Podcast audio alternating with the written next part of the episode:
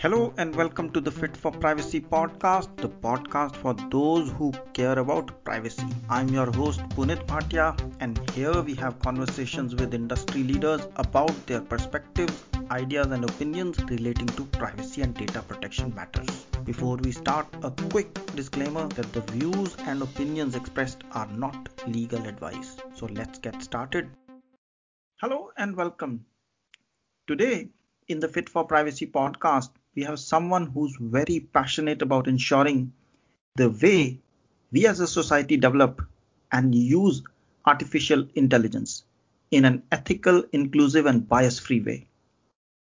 We have someone who has researched GDPR's impact on deployment of machine learning in the EU and its economical, societal, and technological consequences. And we have someone who has co authored a five part Fairness in AI series, which was featured in the Forbes. She's proud to serve on a mission to make AI inclusive and accessible to everyone. And I'm not talking of a lot of people, I'm talking about Alexandra Ebert, who is the Chief Trust Officer at Mostly AI. Mostly AI is a company that develops the world's most accurate synthetic data platform. So we will ask her what is synthetic data and that's a game changing new anonymization technology. So, welcome, Alexandra. Thank you very much, Punit. It's a pleasure to be on the podcast and thank you for this great introduction. Thank you. And if I may ask, you have this unique title. I usually say our guest is unique, but you have a unique title also. You're not only unique, you have a unique title. Mm-hmm. What do we understand or comprehend from this Chief Trust Privacy Officer? That's a good question I get asked quite frequently. Luckily, I'm not the only chief trust officer in the world, but you're right, it's usually a t- title that's rather rare and that only very huge companies have. Traditionally, a chief trust officer is responsible to ensure that consumers trust the way an organization handles, protects, and uses their data. Within Mostly AI, we provide our synthetic data solutions to our clients, to large enterprises. So we mainly don't handle any customer data. Therefore, my main responsibility as chief trust officer within Mostly AI is to create trust in synthetic data and in Mostly AI as a company. And when you say synthetic data, mm-hmm. what do we understand from it? Because we are used to hearing data, personal data, and mm-hmm then we heard something called the synthetic identity from one of our guests. But what do you mean by now synthetic data? Yeah, also good question. So synthetic data would guess that you would get different answers depending on who you ask. So I will start with how I understand synthetic data. For me, specifically talking about AI generated synthetic data, this is really an advanced anonymization technology that allows you to retain basically all of the information in any customer data set without risking the privacy of any of the individuals within this data set. So how does this work or how is it different from traditional anonymization technologies?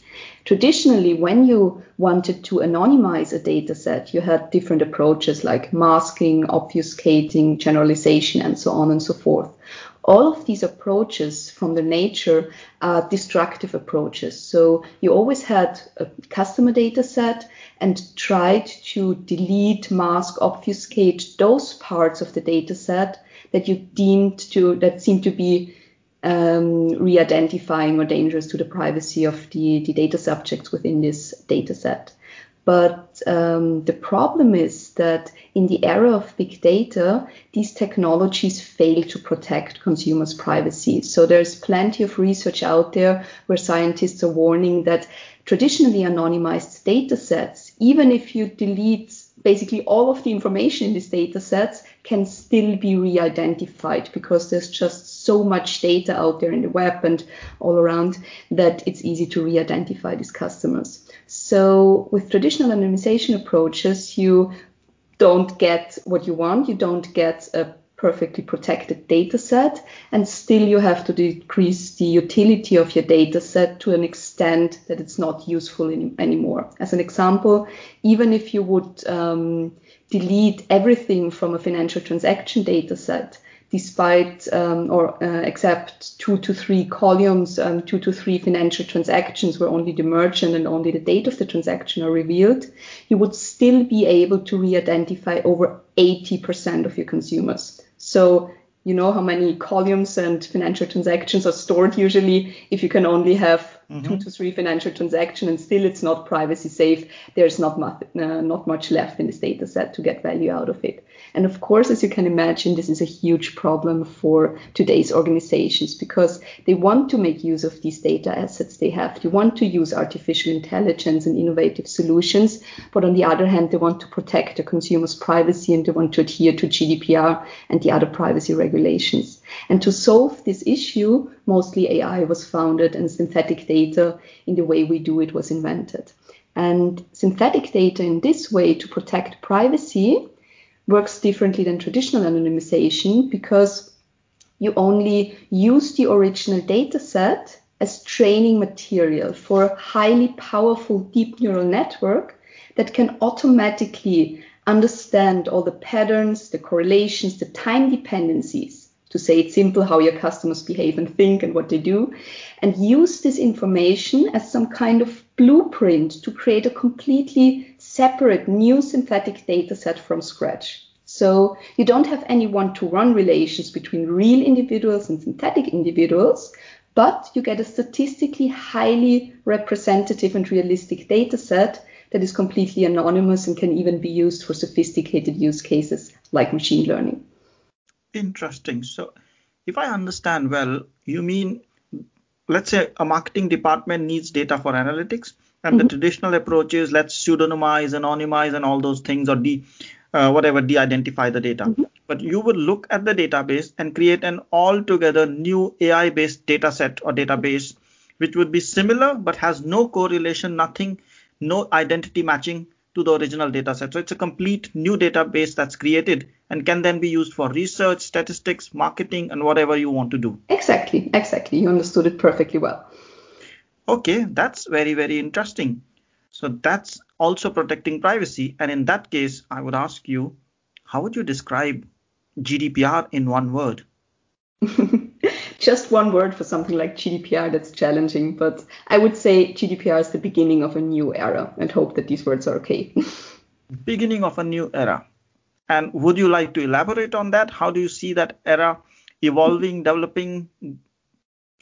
Um, of course, I can elaborate. So I think it was amazing the intention of GDPR to really take privacy protection front and center and ensure uh, that organizations really take privacy seriously while still trying to find solutions how, how they can innovate, I think is the way uh, forward because especially in Europe, privacy is a fundamental right. And I wouldn't want to live in a country or on a continent where it's handled any differently.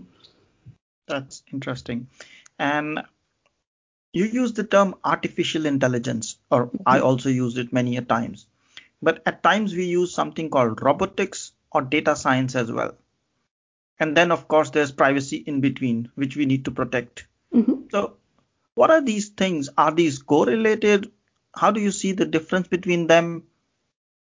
Mm-hmm, mm-hmm. Um, I would say if you only list out the words and don't talk about the problems that you want to solve with um, with these technologies, with these concepts, it's just words, it's just buzzwords. So I yeah. think it's really crucial um, if you, as an organization, want to engage artificial intelligence or want to make use of ro- uh, robotic process automation, that you really think about the problem that you want to tackle with it or the innovation that you want to enable with it, and not only do, for example, AI for the sake of doing AI.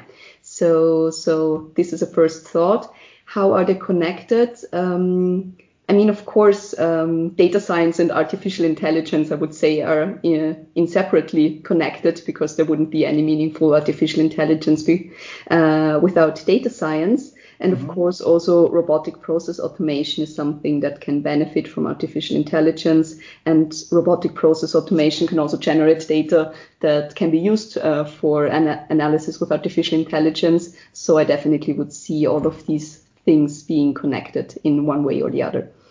Indeed, I think these are different names used in different contexts. End of the day, in my view, it's about computer-based uh, processing that's happening, and mm-hmm. in different contexts, we tend to use different terms, and then they relate to data, and that's yeah. what creates challenge. And that leads me to ask you, how do you see the interplay between AI and privacy? Because traditionally, we are used to seeing it's AI or privacy, mm-hmm. never AI and privacy. They're seen as some people see them as foes, but some people see them as friends. But in your world, when you're saying we create uh, synthetic data, you are rather using AI to assist in privacy. Exactly, exactly. So uh, I'm completely on the same page with you that traditionally, or I would say, uh, within less mature organizations, probably it's oftentimes seen as okay, either you can do artificial intelligence or you can do privacy. But I think the more mature an organization gets, the more ways it find it finds to benefit um, from AI in regards to privacy protection and also to find ways like, for example, synthetic data to ensure that artificial intelligence is uh, uh, doable in a privacy friendly way. So definitely with my background in synthetic data, I wouldn't uh, see privacy and artificial intelligence as being enemies. Indeed not. And I think when we are working on privacy and AI, in your context and in your work, you are making AI as an enabler for privacy. But mm-hmm. typically, people are also seeing AI as a or privacy as a hindrance for AI. Mm-hmm. Is that so? I mean, when you are making these data sets or databases or analyzing, does mm-hmm. privacy law hinder you or protect you from uh, doing these things? Is privacy law prohibiting AI mm-hmm. actions? Um, I would say some privacy laws are making AI actions more difficult, specifically in the context of synthetic data and the way we use it. I wouldn't say that this is the case simply because the way we use synthetic data is to anonymize data. And for example, GDPR explicitly states that anonymized data, in case it's successfully anonymized, is exempt from uh, privacy regulations and therefore it's possible to freely use, share and, and store synthetic data and also uh, processing it is something that's okay from, from a legal point of view.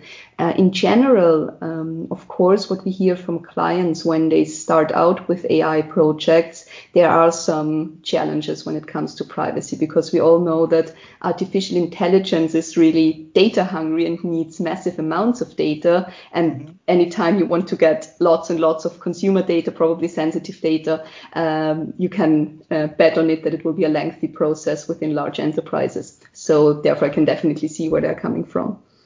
Indeed. And I think that's where we get into AI being data hungry to AI being responsible AI or ethical AI, which mm. keeps in mind these are the things we can process, these are the things we cannot process, and having that cognition, having that uh, wisdom to process or not to process or process based on some specific action. Yeah, yeah, I would say, of course, it's the theory that the smarter artificial intelligence gets, the less data it will need. But I think we are a little bit far away from that stage. So we're still in the rather early stages of artificial intelligence, and therefore we need to to find ways to provide enough data. And also, since you mentioned um, fair and, and ethical AI, um, I think it's not always the best approach to try to minimize data sets uh, or to minimize the, the amount of data you need for two reasons. One reason is that, of course, the potential of artificial intelligence is to uncover correlations within a data set that you were previously not aware of. And therefore, uh, one of the challenges that our clients described, which they encountered in the past, was that they had some great ideas, but could not necessarily name which columns of specific data sets they would need to do that. And therefore, it would be challenging to have this explorability com, um, component of artificial intelligence to have a full granular data set where you can figure out if there are some insights, correlations hidden that you are not yet aware of. If you have to previously define, I only want to have, I don't know, three columns out of the 100 columns available. So to really benefit from artificial intelligence, I think in many cases it's great to retain uh, as much data as possible and retain this possibility of explorability. But also coming back to my second point and to this fairness and, and ethical use of artificial intelligence. Of course, uh, we want to make sure that artificial intelligence systems that are developed are not discriminating, are debiased, and basically treating people in the way we want uh, everybody to be treated. And we know there have been issues with discriminatory artificial intelligence, and scientists and people in, in economy have tried to mitigate this by simply deleting or not providing sensitive data attributes, like, for example, race, ethnicity, or something like that. But the problem was that this didn't solve the issue of AI being discriminatory against certain ethnicities because there were certain proxy variables within the data set. So, for example, I can remember a study from the United States where they showed that even though the ethnicity column was removed, certain zip codes where usually people uh, from from uh, um, from, from certain ethnicities lived still were treated in a way that the uh, algorithm ended up being discriminatory. So actually, from, from my knowledge, the current recommendation of scientists is to not leave out the sensitive columns because it's easier to correct and mitigate the bias if these columns are within the data set and you can uh, take action to make sure that the algorithm is not biased. So also this would be a reason where I would say it's not always the best solution to minimize uh, the amount of data you provide to your artificial intelligence training.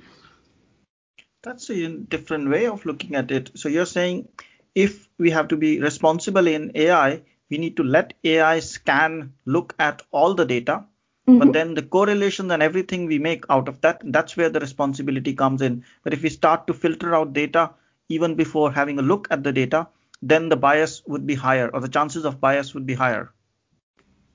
Um, as far as I understood the research, they recommended that you don't get the sensitive mm-hmm. columns out of the data set. Of course, as with always, it was not generally applicable research, but just in this case for ethnicity, and they found that it didn't help to remove these columns. I think regardless of how much data we provide to our system, we still need to really make sure that systems, artificial intelligence algorithms are not biased and only leaving the data in there is not enough to ensure this. So there are other parts uh, that, that are important and steps that organizations need to take to really make sure that they have ethical and fair algorithms. So essentially the solution is not just artificial intelligence, human intelligence on top of it. Always, always. So I definitely always, see indeed. artificial intelligence as replacing the human race, and I rather see it as an addition that helps us to do some things better. Indeed, that's a fear. Sometimes we have like scientific movies, uh, fiction movies that there's a robo who has taken control over the world. Nobody can control him, uh, because it's artificial intelligence. He learns from people and becomes gro- grows stronger, wiser, and everything, and can predict what the human is going to do and is going to take the world out and then a superhero comes and protects us. We don't want that. Absolutely, absolutely. I would say that's that's a common fear. I mean, uh, this this reminds me of of uh, my research I did back then when I was looking into the effects of GDPR on the deployment of machine learning in Europe. And back then I interviewed experts from different domains, from the AI domain, certain parts of the economy, regulators, data protection authorities, uh, but also politicians. And uh, to my surprise. I quite frequently heard this from politicians, these kind of um, singularity fears, and that AI is going to take over the world and will eliminate all of our jobs. And I can understand where they're coming from, but at the same time, it's concerning me because I think our political leaders, our regulators, should be the ones who also understand artificial intelligence and the regulatory requirements we have right now and not what will might be necessary in, I don't know, 20, 30, 40 years when we might or might not reach this uh, stage of general artificial intelligence that they're now, uh, yeah, worrying about. I think that's a fear that has existed forever. I was listening to a book and that said in times of Socrates when uh, they decided started to writing mm-hmm. and he said writing is taking away the human skill because now people are forced not to remember because they can write so even in those days i think maybe 400 years or even before even writing was considered as taking away the human intelligence, and that debate has not subsided now with yeah. artificial intelligence. But the whole thing is we are making making humanity move towards or society move towards things which humans should do rather than which they ought to do just because there's no other alternative. Yeah, yeah, that's a good point. Yeah. So, what elements of privacy are included in a typical AI design? Is there something very uh, kind of a blueprint around these are the privacy elements to take care of, or mm-hmm. is it complex? Um, I can't tell you a blueprint because the customer projects I encounter are just so different. But of course, there are some common elements that everybody has to take care of. So, as mentioned, uh, lots of training data is needed, and therefore organizations need to make sure that they have the legal basis to to use this data for for the planned purpose. Uh, of course, also protecting the, the data in the environment that they want to train the system is, is an important consideration that has to be made. And one thing that we quite frequently encounter, um, especially with those organizations that want to engage with artificial intelligence but don't yet have the internal capabilities to do so, of course, they are interested in collaborating with AI startups, AI vendors, and so on and so forth. And they, of course, uh, sharing the data uh, becomes an issue or getting the vendors or the startups into the uh, environment of, of the organization. So lots of privacy considerations uh, here as well. Um, yeah, I would say these these are some of the elements, and then of course the data minimization question. So um, I think this is really one of the biggest pains we get described uh, from from the market that it takes months and months and months until you have negotiated which data you can access and use. And as mentioned the more data the better. So really difficult for ai projects. Uh, we even recently heard from somebody from the telco industry that i think he said 30% or it maybe was even higher of ai projects don't even take off due to privacy reasons. So yeah i think that kind of surprises me because and it's not the first time I hear that but privacy does not say you cannot do it. Privacy only says do it in a certain way. And people yeah. usually tend to say not only in context of AI even in context of data transfers or many other things oh no we cannot do it because there's GDPR we cannot do it because there's a privacy law. Well you can always do it in yeah. a way. If you follow the principles if you follow the right approach, you can do it. I was talking to an executive and he said, We want to move our operations to a low cost country, but I don't think GDPR would allow it. And I said, mm-hmm. Well, that's not true. Let's have a discussion around how we can make it happen. Yeah. And now, even in the AI, people think like it's not allowed.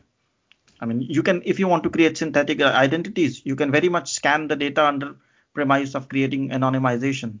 Yeah, yeah, you're right. I would say it's also a question of the, the mindset and motivation. So, unfortunately, in some organizations, um, privacy departments or other departments who, who possess the data are not really incentivized in making this data accessible and democratizing the access to this data. So, the colleagues who want to have access oftentimes encounter, uh, yeah, people who, who really try to, to block their ways and, and not, not make projects happen. But of course, uh, there would be uh, ways to do it. So I think it's definitely also a mindset question and probably having processes in place that incentivize everybody within the organization to make sure that an organization can get value out of these uh, data assets that are available. I think it's a mindset issue, and since privacy, especially G- the GDPR based privacy concepts, are new, most uh, privacy professionals tend to take a safer approach rather than being a little bit more bold. But there are companies who are experimenting on the fringes of where the shades of gray are there and testing out yeah. the boundaries seeing is it possible? How can we do it? What can we do?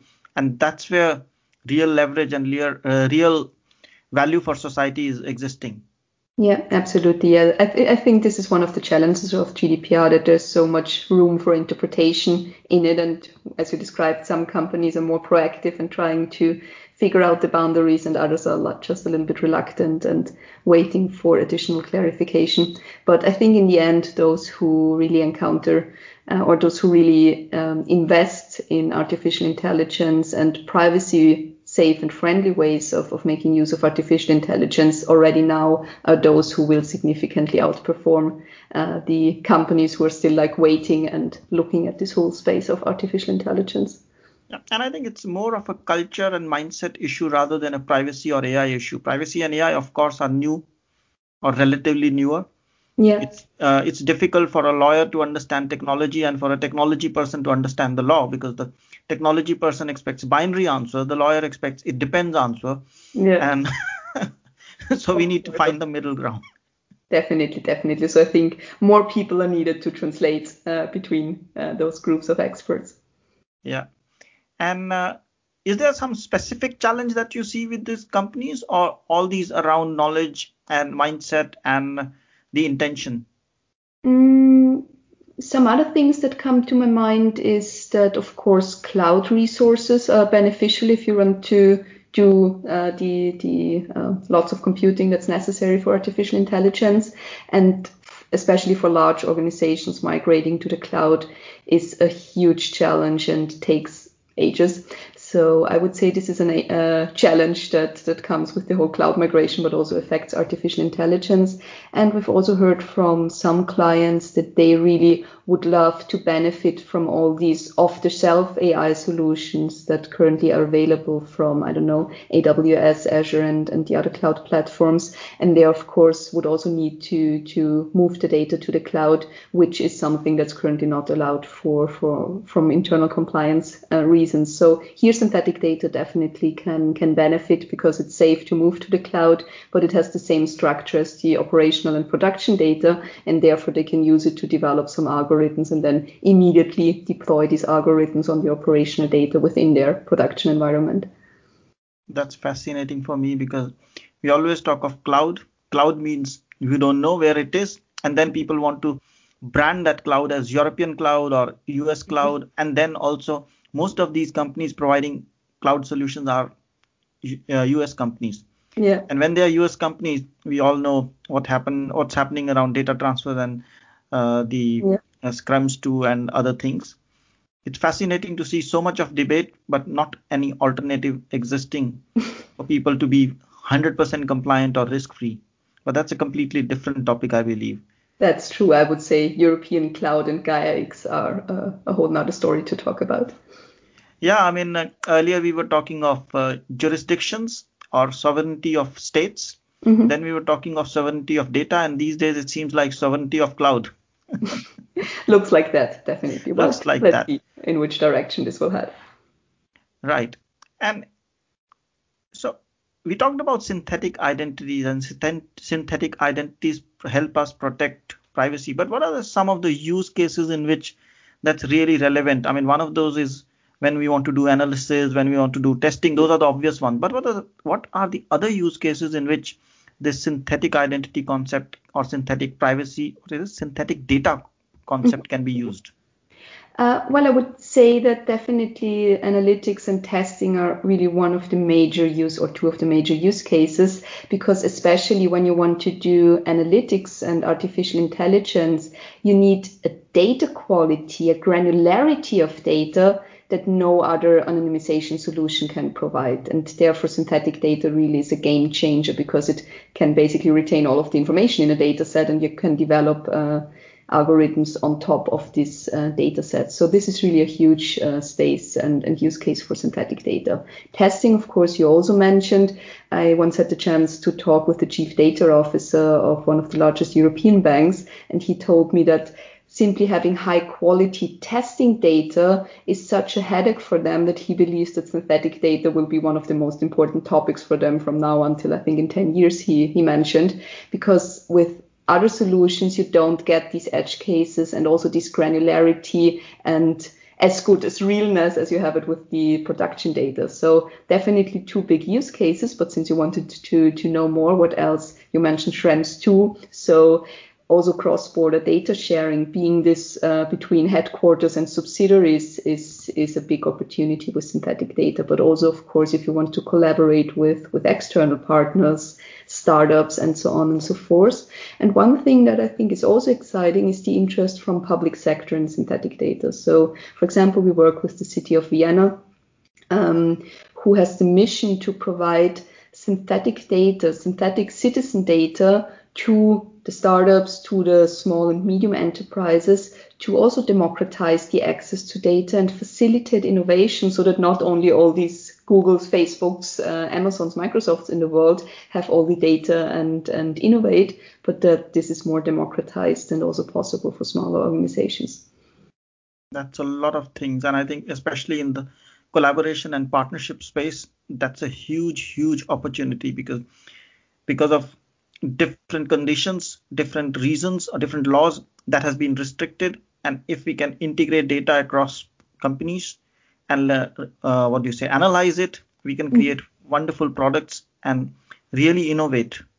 Absolutely, absolutely. And I think therefore synthetic data, or I hope really will have a, a big role in the European Union because uh, as mentioned, privacy is a fundamental right and we don't want to neglect it. But at the same time, the European Commission set out in its AI and data strategy that they want to become global leaders in the AI space. And basically, I would say no, no continent, no nation can afford to uh, be left behind in the AI game. And I think synthetic data is a beautiful way to, to have both to protect privacy and to really be at the forefront of artificial intelligence. And not only on an economical level, but also on a societal level. And also if we think about medical research and the yeah. possibilities of applying artificial intelligence to figure out ways to cure um, um, illnesses like Alzheimer's disease, cancer, and so on and so forth, I think are super, super promising. But up until now, of course, the risk of having decades worth of sensitive medical information somewhere stored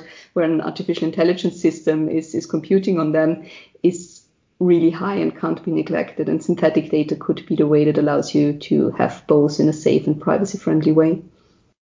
Absolutely. And that's been a really deep and intense conversation around data, AI, synthetic data, and so on, and privacy, of course. What would be your final message if you were to pass one message to listeners? One message to listeners. Maybe it can be two, of course.